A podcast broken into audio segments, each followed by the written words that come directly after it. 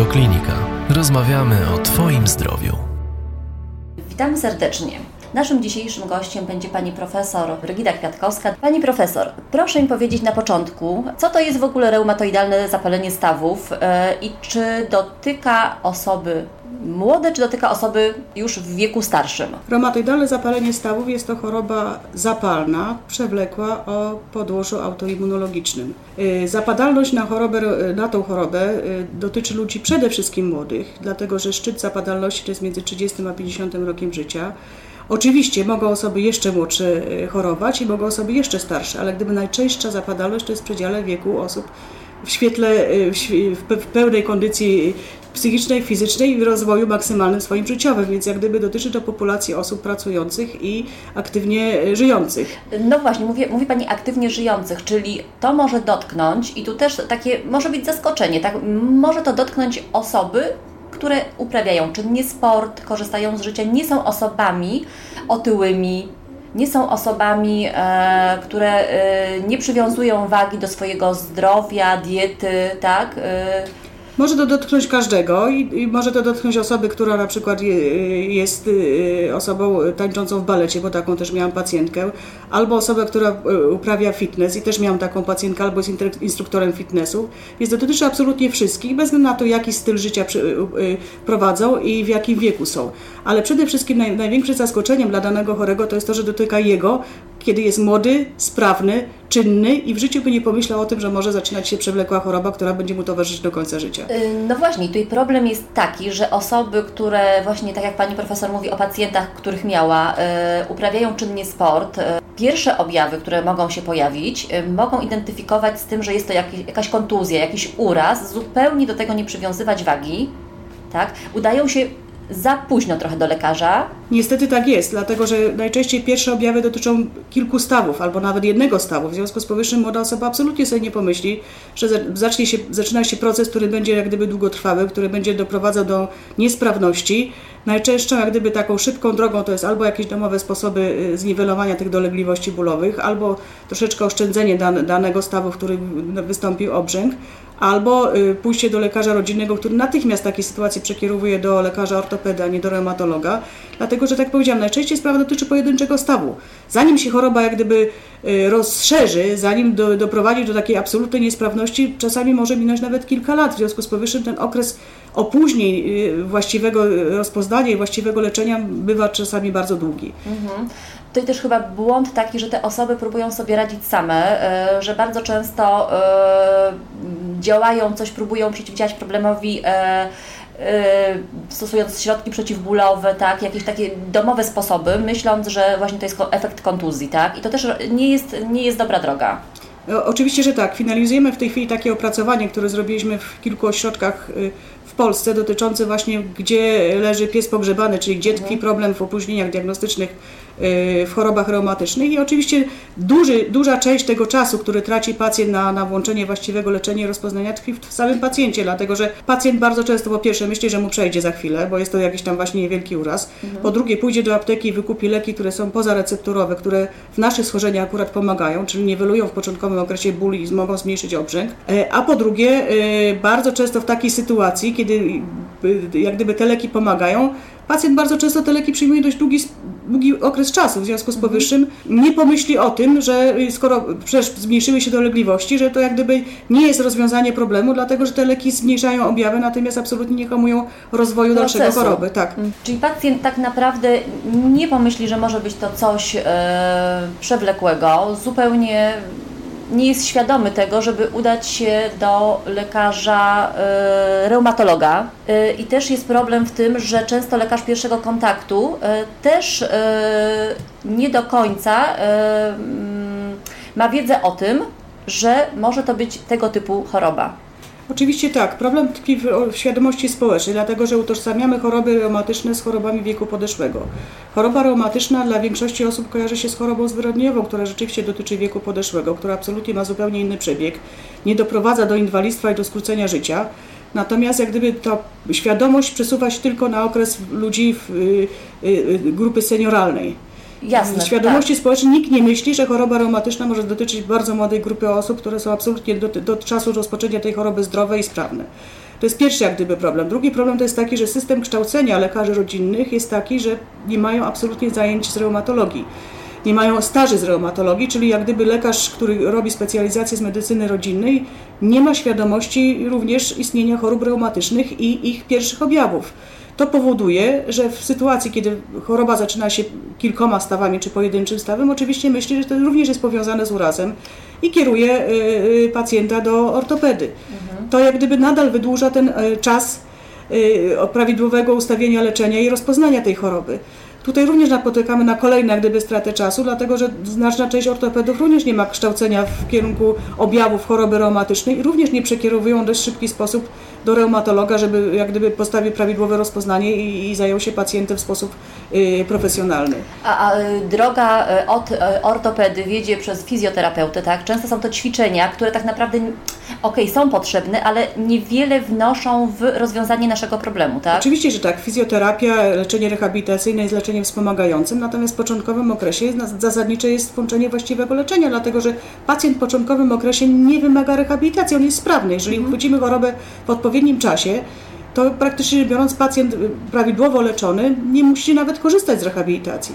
Może oczywiście jako wspomagające, natomiast przy zupełnie sprawnym zakresie ruchów, przy braku bolesności stawów pacjent jak gdyby czuje się absolutnie włączony w normalne dalsze funkcjonowanie społeczne i swoje życiowe i zawodowe. Czyli nadal może uprawiać sport, tak jak dotychczas, tak? Tylko po prostu lecząc się. Oczywiście, właściwie. Że tak. Sport może oczywiście uprawiać i istotne jest to, żeby jednak zrezygnować ze sportów ekstremalnych, które maksymalnie obciążają stawy, ale normalna aktywność życiowa, normalne funkcjonowanie, normalne zakres, który do tej pory uprawiał, poza oczywiście mówię sportem czy wyczynowym, takim maksymalnie obciążającym czy ekstremalnym, wręcz jest wskazany. Także tutaj jak gdyby pacjent nie ogranicza swoich normalnych funkcji życiowych, swoich często różnych hobbystycznych zachowań, ale jak gdyby wymaga jednak mimo wszystko nadzoru, bo tak jak powiedziałam, są to choroby przewlekłe, które wymagają monitorowania i dostosowania do leczenia, uzyskania tego efektu jak gdyby pełnej sprawności pacjenta.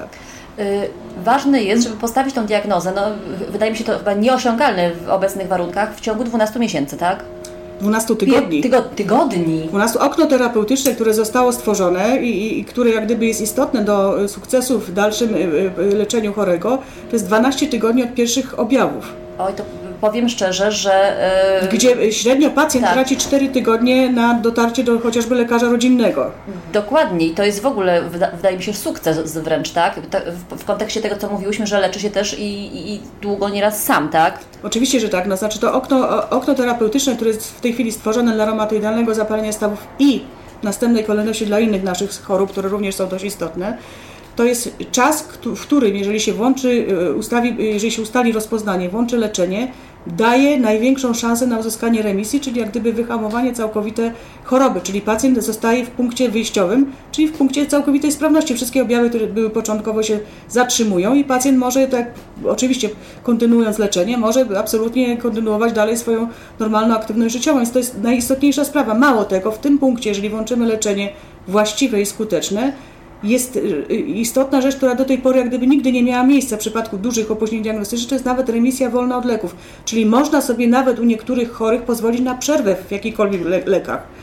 To jest rzecz, którą do tej pory przy zbyt późnym włączaniu leczenia w tych chorobach nigdy nie można było uzyskać. Pacjent zawsze musiał przyjmować jakieś leki. Jasne. Tylko przerwa w przyjmowaniu leku też, powiedzmy sobie, nie jest to przerwa, że sobie nagle stwierdzam, że dobrze się czuję i odstawiam, tylko jak najbardziej po konsultacji z lekarzem prowadzącym. Bezwzględnie, to znaczy my mamy w tej chwili zdefiniowane kryteria remisji, które są kryteriami międzynarodowymi, czyli w sytuacji, kiedy rzeczywiście ta remisja istnieje i trwa dłuższy czas, można próbować stopniowo po kolei, jeżeli tych leków jest kilka, odstawiać i obserwować, co się z pacjentem dzieje. Nigdy nie może być to decyzja pacjenta, dlatego że może nastąpić nawrót choroby, może ten nawrót być dużo cięższy i w tej sytuacji jak gdyby pacjent sobie sam zrobi krzywdę. No tak, dotychczasowe leczenie może jak gdyby zostać zniwelowane, dokładnie, tak? Dokładnie. Mówiłyśmy o tym oknie terapeutycznym i 12 tygodniach, natomiast pierwsze objawy. Czy pierwszym objawem jest właśnie jakiś już dysfunkcja stawu, czy może to być, tak jak tutaj też czytałam, nadmierna potliwość, uczucie rozbicia, zmatowienie paznokci, takie objawy, których totalnie nie identyfikujemy z naszą chorobą, tak? To są objawy ogólne, bardzo niespecyficzne, które towarzyszą praktycznie biorąc wszystkim naszym schorzeniom. No właśnie. Tutaj raczej bym się nie skupiała, bo to jak gdyby jest dodatkowo. Natomiast już w przypadku reumatoidalnego zapalenia stawu, bo o tej chorobie mówimy, to istotną rzeczą to jest obrzęk przynajmniej jednego stawu. Czyli od tego się zaczyna? Od tego się zaczyna. Przynajmniej jeden staw, jeżeli jest obrzęknięty, nie jest to wynikiem dużego urazu, to musi być rzeczywiście duży uraz, którego jest i złamanie czy naderwanie torebki, a nie to, że się uprawia naturalnie jakiś tam sport, prawda? No to od tego się zaczyna i to jest rzecz charakterystyczna, że to wymaga już diagnostyki, bo to już jest na pewno zapalenie stawów. W takiej sytuacji również dodatkowo zdarzają się rzeczy, które są bardzo charakterystyczne dla naszych chorób, czyli nasilenie dolegliwości w godzinach porannych, ustępujące po rozruszaniu się, i w przypadku reumatoidalnego zapalenia stawów tak zwane uczucie sztywności porannej, to znaczy pacjent na przykład ma większe trudności z utrzymaniem kubka czy z zaciśnięciem ręką w pięść, a po rozruszaniu się jak gdyby ta sztywność poranna absolutnie ustępuje.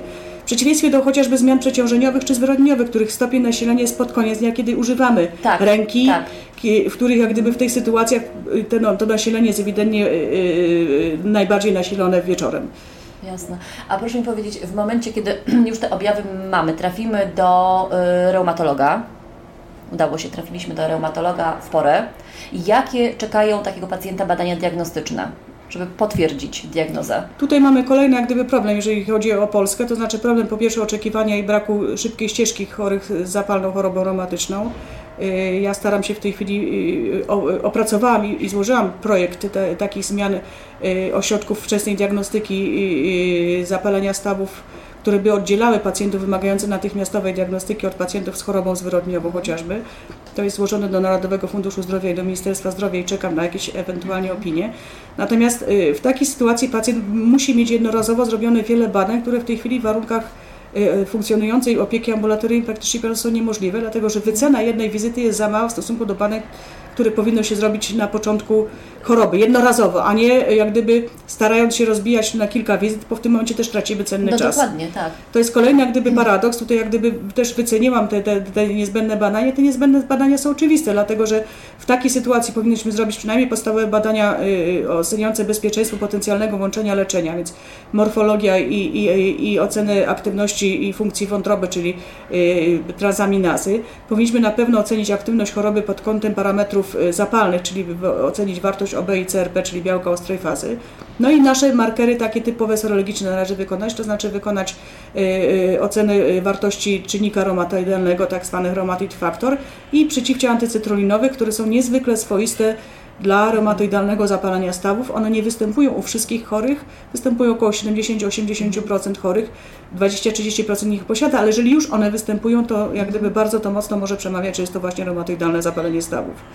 To są takie rzeczy, które jak gdyby są bezwzględnie niezbędne. W początkowym okresie wykonuje się standardowo badania radiologiczne, czyli te typowe rentgeny, aczkolwiek one we wczesnym okresie mogą nie wykazywać żadnych zmian i absolutnie nie jest to kryterium wykluczające, że zaczyna się reumatoidalne zapalenie stawów. Według najnowszych zaleceń europejskich w tym okresie należy wykonywać badania ultrasonograficzne, które są relatywnie tanie, łatwo dostępne i w których można wykryć już cechy rozpoczynającej się choroby, takie jak zapalenie błony maziowej, jak chociażby wysięg w pochewkach ścięgien zginaczy i sam wysięg w pochewkach ścięgien zginaczy, kiedy jeszcze nawet nie widać obrzęku stawowego, są czynnikiem takim predykcyjnym, że nastąpi rozwój w kierunku reumatoidalnego zapalenia stawów.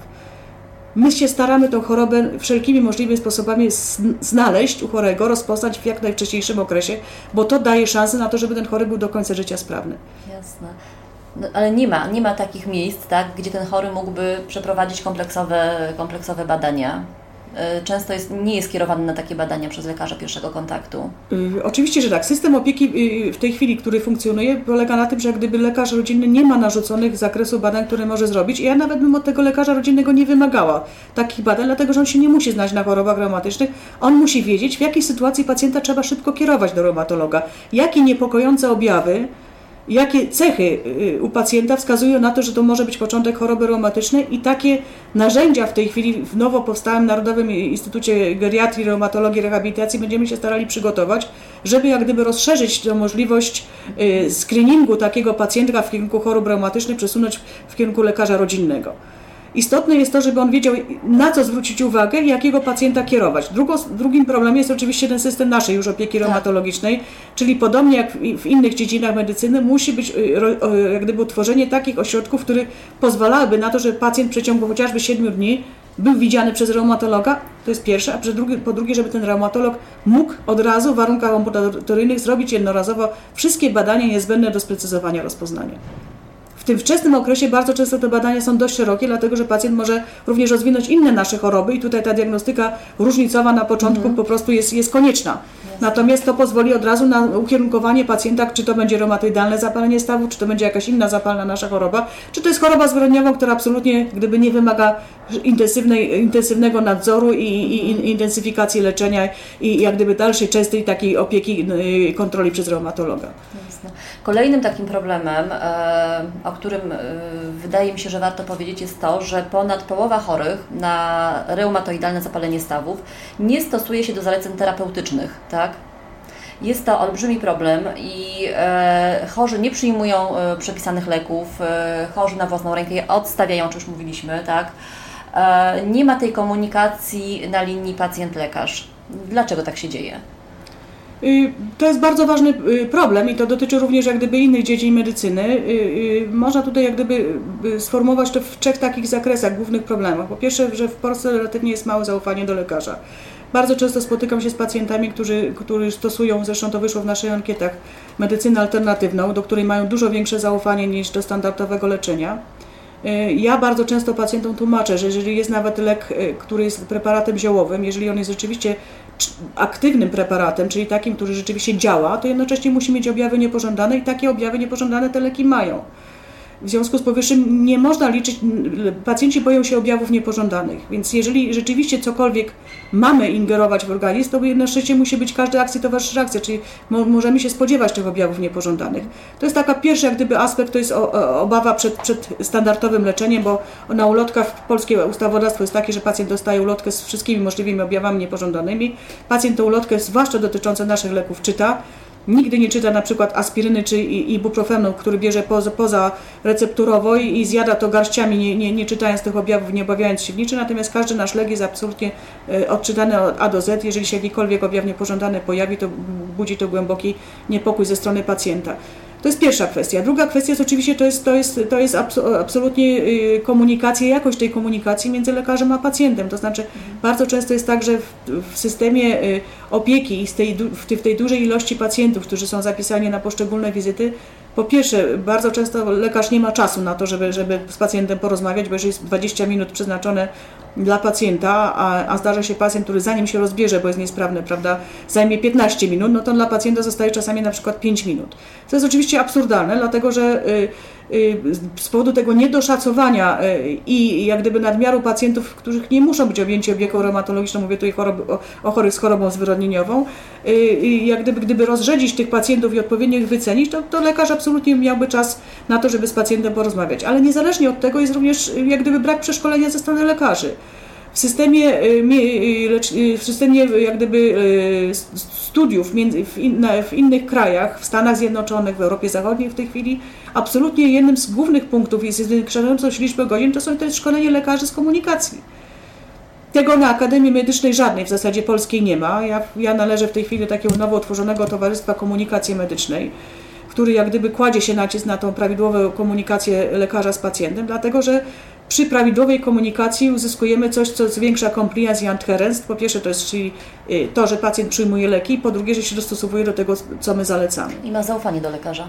To jest jak gdyby podstawa. Mhm. Tutaj w przypadku kontaktu z pacjentem jak gdyby ja zawsze mówię pacjentowi, że sukces leży po dwóch stronach, czyli praktycznie biorąc ja zalecam, proponuję coś, pacjent musi mi zaufać, ale jednocześnie jak gdyby jest partnerem do tego, żeby przenieść ten ciężar odpowiedzialności za własną chorobę nie tylko na mnie, ale również na siebie, prawda? Tak. W takim stopniu, jak on będzie przyjmował leki i dostosowywał się, w takim stopniu będzie pomagał w leczeniu własnej choroby. Ja nie jestem w stanie nic więcej zrobić, poza jak gdyby wymyśleniem indywidualnej, co aż mówię, bo też się to zaczynam one spersonalizowanej metody leczenia ukierunkowanego na indywidualnego pacjenta. Jasne, bo też mogą wystąpić różne objawy. Oczywiście, że tak. Pacjent różnie może reagować, nie tylko fizycznie, ale i psychicznie. Oczywiście, u pacjenta, tak jak powiedziałam, przede wszystkim jest strach. U nas bardzo często właśnie w reumatoidalnym zapaleniu stawów jest stosowany metotreksat, który niestety ma ulotkę skonstruowaną dla dawek onkologicznych, czyli krótko mówiąc bardzo straszy pacjentów. Jeżeli ja przed wydaniem tego leku nie opowiem pacjentowi, jaka jest sytuacja, jakie jest bezpieczeństwo tego leku, że ten lek jest stosowany od 40 lat prawie w reumatologii, że jest stosowany wielu milionów osób, że jak gdyby nie zaskakuje swoimi objawami niepożądanymi, bo przy takiej częstości już wszystko, co miało wyjść złego a propos tego leku, już wyszło, że nie jest to lek, który daje takie objawy jak w dużych dawkach onkologicznych. Jeżeli ja pacjenta nie przygotuję, to ten pacjent nigdy tego leku nie będzie przyjmował. Będzie przestraszony. Będzie przestraszony i absolutnie będzie sytuacja taka, gdzie będzie przychodził na kolejne wizyty. Ja jako lekarz będę się dziwiła, dlaczego nie ma poprawy. Pacjent będzie mówił, że będzie lek oczywiście przyjmuje i będzie jak gdyby zupełnie będzie się rozjeżdżały nasze intencje, prawda? Bo ja będę się zastanawiała, będę szukała innych możliwości terapeutycznych, a okaże się, że praktycznie biorąc tutaj problem w tym, że pacjent nie dostosowuje się do zaleceń, czy nie przyjmuje leku, który jest skuteczny. Takie sytuacje naprawdę się zdarzają, rzeczywiście się zdarzają. No, zwłaszcza w chorobach przewlekłych, tak? Gdzie często pacjent oczekuje szybkich efektów, leczenie jest długotrwałe, jest mozolne. To jest kolejna rzecz, która trzeba pacjentowi wytłumaczyć, bo bardzo ciężko mi wytłumaczyć sytuację, w której mówię, że pacjent przychodzi bardzo obolały, nie może wstać z łóżka albo z krzesła, prawda? Ja mówię, że lek zacznie działać za 2 miesiące. Jest to taki naprawdę dyskomfort. Oczywiście mamy możliwość jak gdyby takiego w cudzysłowie protezowania, czyli dorzucania w początkowym okresie zgodnie z najnowszymi zaleceniami niedużej dawki sterydów i to dla pacjenta jest wersja optymalna, czyli one działają bardzo szybko, wycofujemy się z nim w momencie, kiedy zaczyna ten lek działać, dopiero włączamy po 2 miesiącach i to jest jak gdyby taka terapia pomostowa dla pacjenta wygodna. Natomiast też trzeba wytłumaczyć, dlaczego włączamy sterydy, bo też bardzo często jest strach przed sterydami, albo są pacjenci, którzy jedzą sterydy jak ciepłe bułeczki, dojadają sobie, nie wiedząc po prostu z jakimi objawami niepożądanymi akurat ta grupa leków się łączy, bo są pacjenci, którzy się boją glikokortykosteroidów, a są pacjenci, którzy uważają, że to są absolutnie bezpieczne leki, które sobie można dojadać w zależności od tego, czy jest lepszy dzień, czy gorszy dzień. Miałam ostatnio taką pacjentkę, która leczyła się tylko glikokortykosteroidami samodzielnie, że tak powiem, przez 12 lat, przyjmując się w dowolny sposób, w dowolnej konfiguracji. Też jeszcze problem jest taki, że tak jak Pani Profesor już sygnalizowała, pacjenci sięgają po leki ziołowe. Natomiast tu też chyba należałoby podkreślić, że pewne leki w połączeniu ze sobą, zwłaszcza z ziołami, mogą wchodzić w interakcje niepożądane, tak? W różne takie... Nie zawsze jest to taki efekt, jakby sobie pacjent życzył tak naprawdę, tak? Że sobie można zrobić więcej czasami krzywdy niż pożytku z takiego samodzielnego łączenia. Oczywiście, że tak. Znaczy ja nie dyskryminuję i nie obrażam się na pacjentów, którzy przyjmują leki ziołowe. Dla mnie najbardziej istotne to jest to, żeby po pierwsze, żeby pacjent powiedział, jakie leki przyjmuje, żebym ja wiedziała po prostu, że rzeczywiście może je przyjmować, a po drugie, żeby nie odstawiał tradycyjnej terapii, która jest udokumentowana i która na pewno dla danego pacjenta jest skuteczna. Nie obrażam się nawet na tych pacjentów, którzy nie chcą w danym momencie stosować leków typu metotreksat, bo też miałam taką pacjentkę, tłumacząc jej za każdym razem, że jednak w pewnym momencie powinna po ten lek sięgnąć, którzy są tylko na preparatach ziołowych, dlatego że wybór i to, czy pacjent chce być leczony, należy do pacjenta, prawda? Tutaj nie ma możliwości żadnego wywierania przymusu czy obrażania się, bo to jest pacjent sam decyduje o własnej chorobie i o własnym życiu. Tak. Natomiast rzeczywiście znaczna część pacjentów robi absolutnie błąd, dlatego że po pierwsze miesza leki ziołowe, które, tak jak powiedziałam, jeżeli są preparatami czynnymi, to również w bardzo dużym stopniu mogą powodować działania niepożądane. Chociażby przykładem jest tutaj dziurawiec, który w połączeniu z lekami antydepresyjnymi może powodować stan zagrażający życiu. I to dotyczy szeregu innych leków. Tak jak pacjentowi mówię, są leki, które w tej chwili mają bardzo dobre doniesienia naukowe, których na przykład dołączenie do leków naszych tradycyjnych zwiększa ich skuteczność, ale one również mają objawy niepożądane podobne do naszych leków. W związku z powyższym im silniej działa preparat ziołowy, tym większe objawy niepożądane mogą wystąpić. Leku właściwego, również preparatu ziołowego, dlatego że, jak powiedziałam, one nie są wolne objawów niepożądanych. Pacjentowi się zawsze wydaje, że lek pochodzenia naturalnego nie ma objawów niepożądanych. I to jest, taka jest świadomość. Taka jest świadomość, to są absolutnie leki bezpieczne i tu niestety bardzo się mylą, dlatego że ja akurat się tym tematem interesuję. Leki, które wykazano naukowo, prawda, chociażby w niemoczanowej czy w reumatoidalnym zapaleniu stawów z dawnej medycyny chińskiej, udokumentowane skuteczności, mają w sobie czynne preparaty, ewidentnie czynne, udokumentowane, wyizolowane, które powodują objawy niepożądane zbliżone do niektórych leków, które my stosujemy, więc absolutnie nie jest to tak, że mogą sobie pacjenci bezpiecznie konsumować leki ziołowe i na pewno nic się u nich w organizmie nie będzie złego działo. Jasne, bo się nakładają i efekty niepożądane są ze zdwojoną siłą, tak? Dokładnie tak. Pani profesor, a jeszcze mam takie pytanie odnośnie tych objawów właśnie niepożądanych. I jakie to są objawy? Jakie mogą wystąpić podczas leczenia? Znaczy powiem tak, to zależne jest oczywiście od leku i najważniejsze jest to, żeby pacjenta uprzedzić, żeby pacjent wiedział, na co zwracać uwagę. Ja w przypadku każdego leku, który włączam, który mogą występować objawy niepożądane, które są niebezpieczne, prawda, takie, że rzeczywiście wymaga to odstawienia leku, zwracam pacjentowi uwagę. Oczywiście lekarz również nie powinien straszyć lekiem, dlatego że w tej sytuacji wiadomo, że te objawy niepożądane występują częściej. To też są takie badania naukowe prowadzone w tym aspekcie, w związku z tym należy wytłumaczyć, że można się liczyć z takim objawem niepożądanym, natomiast na pewno nie można powiedzieć, że ten objaw niepożądany wystąpi. I chociażby takim przykładem wpływu psychiki na występowanie objawów niepożądanych była moja pacjentka, która brała udział kilka lat temu w badaniu klinicznym, w którym był zastosowany lek biologiczny z metotreksatem lub bez metotreksatu, czyli występowała wersja placebo. Jak zwykłe badania były oczywiście to podwójnie ślepa próba, czyli lekarz prowadzący nie wiedział, co pacjentka przyjmuje i pacjentka nie wiedziała. Po zakończeniu badania nastąpiło odślepienie i okazało się, że pacjentka przyjmowała lek biologiczny w monoterapii, czyli zamiast metotreksatu był placebo. Ale pacjentka, która przeczytała ulotkę o metotreksacie, miała wypadanie włosów, miała nudności, miała wszystkie cechy, które istnieją w ulotce dla metotreksatu. I tutaj jest jak gdyby kwintesencja tej sytuacji. Jeżeli rzeczywiście, mówię, nie uprzedzimy pacjenta i nie powiemy, że te objawy nie muszą występować, że mogą, to też nie ma tego czynnika takiego, który działa w podświadomości, że na pewno przyjmuje bardzo złe lekarstwo, że łykam truciznę, że łykam, bardzo często pacjenci mówią chemię. W tych dawkach, które my stosujemy, ten lek nie działa jako chemioterapeutyk, czyli nie działa onkologicznie. No właśnie, to wracamy do znowu tematu zaufania. Oczywiście, zaufania i wytłumaczenia pacjentowi po prostu, na czym polega nasze leczenie i czego się spodziewać należy po tym leku, prawda?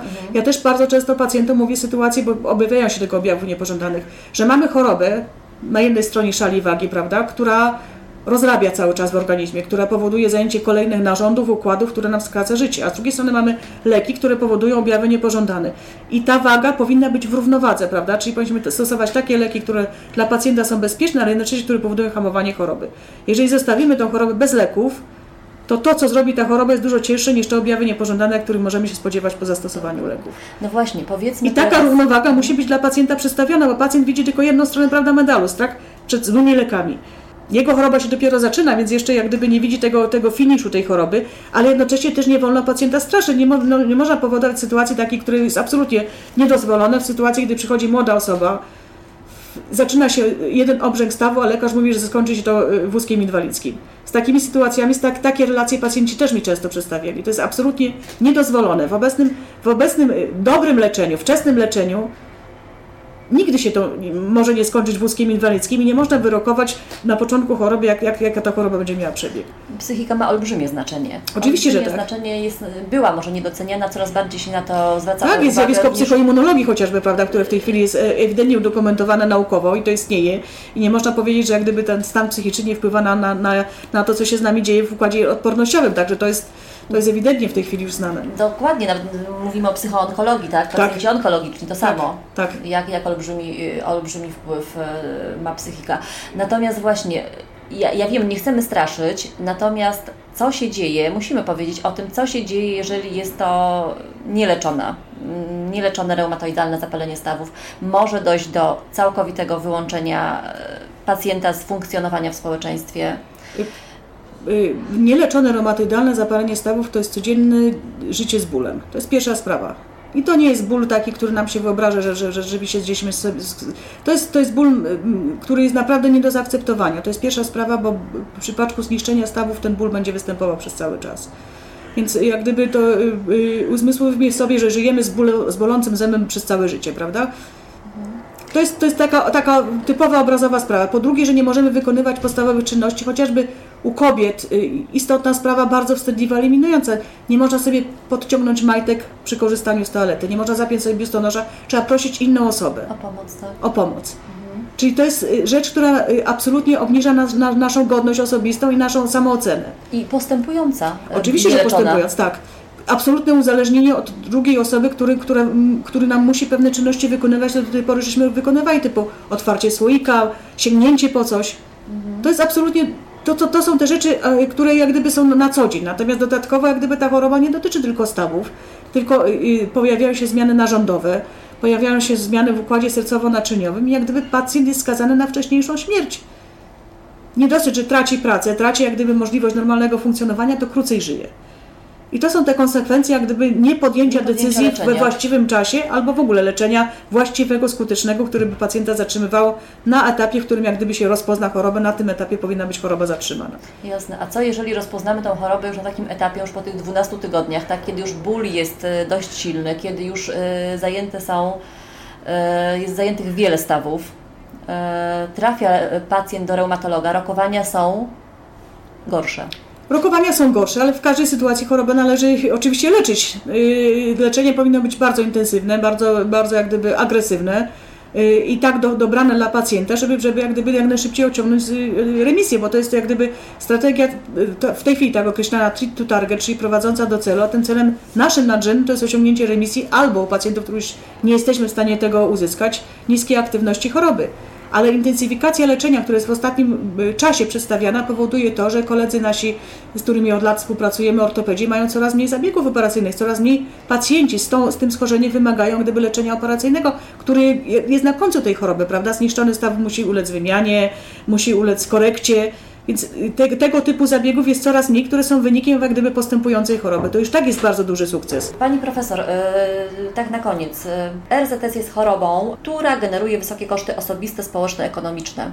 Co się dzieje z pacjentem, który po 5 latach od zdiagnozowania żyje z chorobą? Czy jest w stanie wykonywać swoją pracę? Jak to wygląda? W przypadku reumatoidalnego zapalenia stawów jest to rzeczywiście duży problem, dlatego że do tej pory jak gdyby liczone są zawsze koszty bezpośrednie, czyli to, ile się przeznacza na leczenie pacjenta, jakie są koszty leków, prawda, czy tam opieki czysto naszej fachowej zdrowotnej. Natomiast istnieje coś takiego, co się nazywa koszty pośrednie, czyli